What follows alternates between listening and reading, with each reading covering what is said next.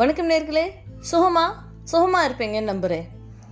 இன்றைக்கி ஒரு தாட், இந்த தாட் நான் சமீப காலத்தில் என்னோடய பேச்சில் எல்லாத்துலேயும் நான் சொல்லிகிட்டே இருப்பேன். செல்ஃப் அனாலிசிஸ் எவ்வளோ ரொம்ப ரொம்ப முக்கியம். ஸோ மாற்றம்ன்றது நம்மள்கிட்ட இருந்து ஆரம்பிக்கணும். ஸோ எந்த ஒரு விஷயமே should start only from us. அப்போ தான் நம்ம மற்றவங்கள்ட்ட இருந்து எதிர்பார்க்க முடியும் அப்படின்ற விஷயத்த நான் நிறைய ஆடியோஸில் நான் பேசுகிற விஷயங்கள் எல்லாத்துலேயுமே நான் ஸ்ட்ரெஸ் பண்ணி சொல்லிக்கிட்டே இருந்திருக்கேன். ஸோ இப்போ ஒரு சின்ன கதையோட சொல்லலாம்னு நினச்சேன்.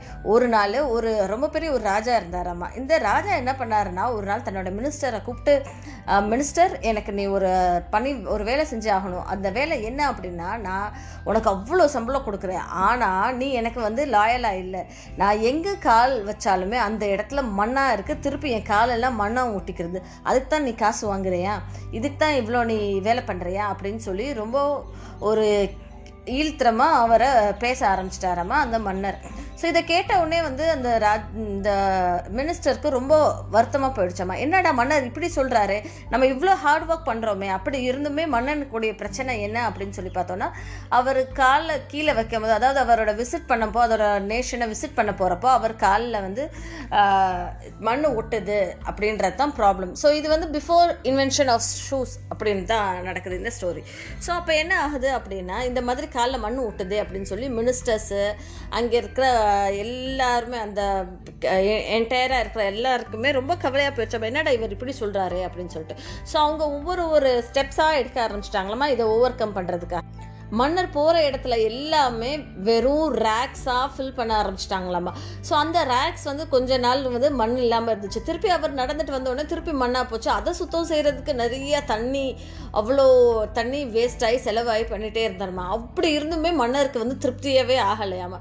ஸோ சரி, இந்த மாதிரி வீடு நிறைய அவருக்கு வந்த உடனே நம்ம கூட்டி சுத்தம் பண்ணிடலாம் அப்படின்னு சொல்லிட்டு எங்கே பார்த்தாலும் அவரோட மாளிகை ஃபுல்லாக ப்ரூம்ஸாகவும் விளக்கமாறாவும் தான் இருந்ததாம்மா. இது பார்த்த உடனே மன்னருக்கு ரொம்ப கோவமாக போச்சு.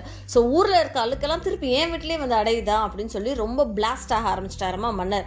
ஸோ இதை கேட்டு என்னடா பண்ணுறது அப்படின்னு சொல்லி மண்டையை பிச்சுக்கிட்ட ஆட்கள் என்ன பண்ணாங்க, சரி இப்போ உலகம் ஃபுல்லாக நம்ம ஒரு ரேக்ஸ் எல்லாம் போட்டு கவர் பண்ணிடலாம் அப்படின்னு சொல்லி டிசைட் பண்ணி இவ்வளோ செலவு பண்ணி எல்லாமே ரேக்ஸாக லெதராக போட்டு கவர் பண்ணாங்கம்மா.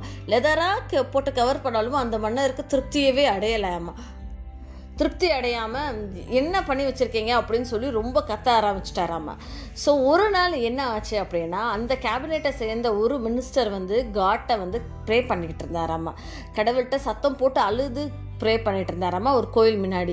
கடவுளே, நாங்கள் அவ்வளோ பண்ணுறோம், அவ்வளோ எஃபர்ட் எடுக்கிறோம், ஆனாலும் அந்த மன்னர் திருப்தியே அடைய மாட்டார், எங்களுக்கு நீ ஒரு வழி காமிக்க மாட்டேயா அப்படின்னு சொல்லி ரொம்ப ப்ரேயர் பண்ணிட்டே இருந்தார். இந்த மனுஷன் அழுதுட்டு இருந்தப்போ அப்போது இந்த லேக்கில் துணி துவைச்சிட்டு இருக்க ஒரு ஆள் கேட்டாராம்மா, என்னடா இவர் இப்படி பேசுகிறாரு அப்படின்னு சொல்லி பார்த்து, எதுக்கு நீங்கள் அழுகிறீங்க இப்படி அப்படின்னு சொல்லி கேட்டப்போ, இல்லை எங்கள் மன்னர் இப்படியெல்லாம் ஆசைப்படுறாருன்னு அப்படின்னு சொல்லப்போ, அவர் ஏங்க இதுக்கு நீங்கள் கவலைப்படுறீங்க, உலகத்தில் இருக்கிற எல்லா விஷயத்தை அடைக்கிறதுக்கு பதில் அவரோட காலில் ஒரு லெதர் நம்ம ஸ்டிச் பண்ணி கொடுத்துட்டோம்னா அவர் கால் எங்கே வச்சாலுமே மண்ணு ஒட்டாது இல்லையா அப்படின்னு சொன்னார். இதை கேட்டவுடனே ஆஹா, இந்த ஒரு யோசனை எங்களுக்கு இல்லையே அப்படின்னு சொல்லி யோசிச்சுட்டு கடகடகடன்னு சொல்லி இவரை கூப்பிட்டுட்டு போய் இவரே அந்த மன்னருடைய காலோடைய ஷூஸ் ஸ்டிச் பண்ணுறதுக்கு மெஷர்மெண்ட் எல்லாம் எடுத்து, ஸோ அவர் அந்த லெதரில் ஸ்டிச் பண்ணி கொடுத்தது தாங்க இந்த ஷூஸ். இப்படி தான் ஷூஸ் எக்ஸிஸ்டன்ஸ்க்கு வந்துச்சு. ஸோ சில பேர் தனக்கு ஒரு பிரச்சனைனா தன்னை சேர்ந்தவங்க அத்தனை பேரையுமே ஹையாக டிஸ்டர்ப் பண்ணிடுறாங்க இல்லையா. ஸோ ஃபேமிலியாக இருக்கட்டும் சரி, இல்லை ஃப்ரெண்ட்ஸாக இருக்கட்டும் சரி, இந்த மாதிரி எல்லார் மனசையும் குழப்பி ஸோ எல்லாத்தையும் பண்ணிடுறாங்க. ஸோ அந்த மாதிரி ஒரு சுச்சுவேஷன் நம்ம அவாய்ட் பண்ணோம் அப்படின்னா எந்த ஒரு ப்ராப்ளம் கூடிய தீர்வுமே அது நம்மள்கிட்ட இருந்து தான் ஆரம்பிக்கணும்.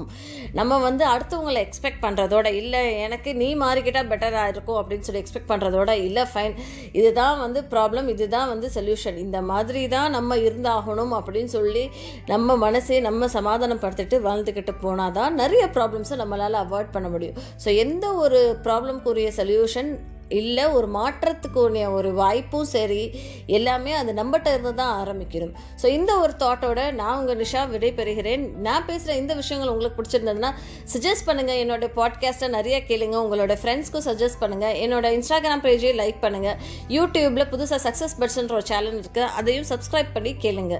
தேங்க்யூ.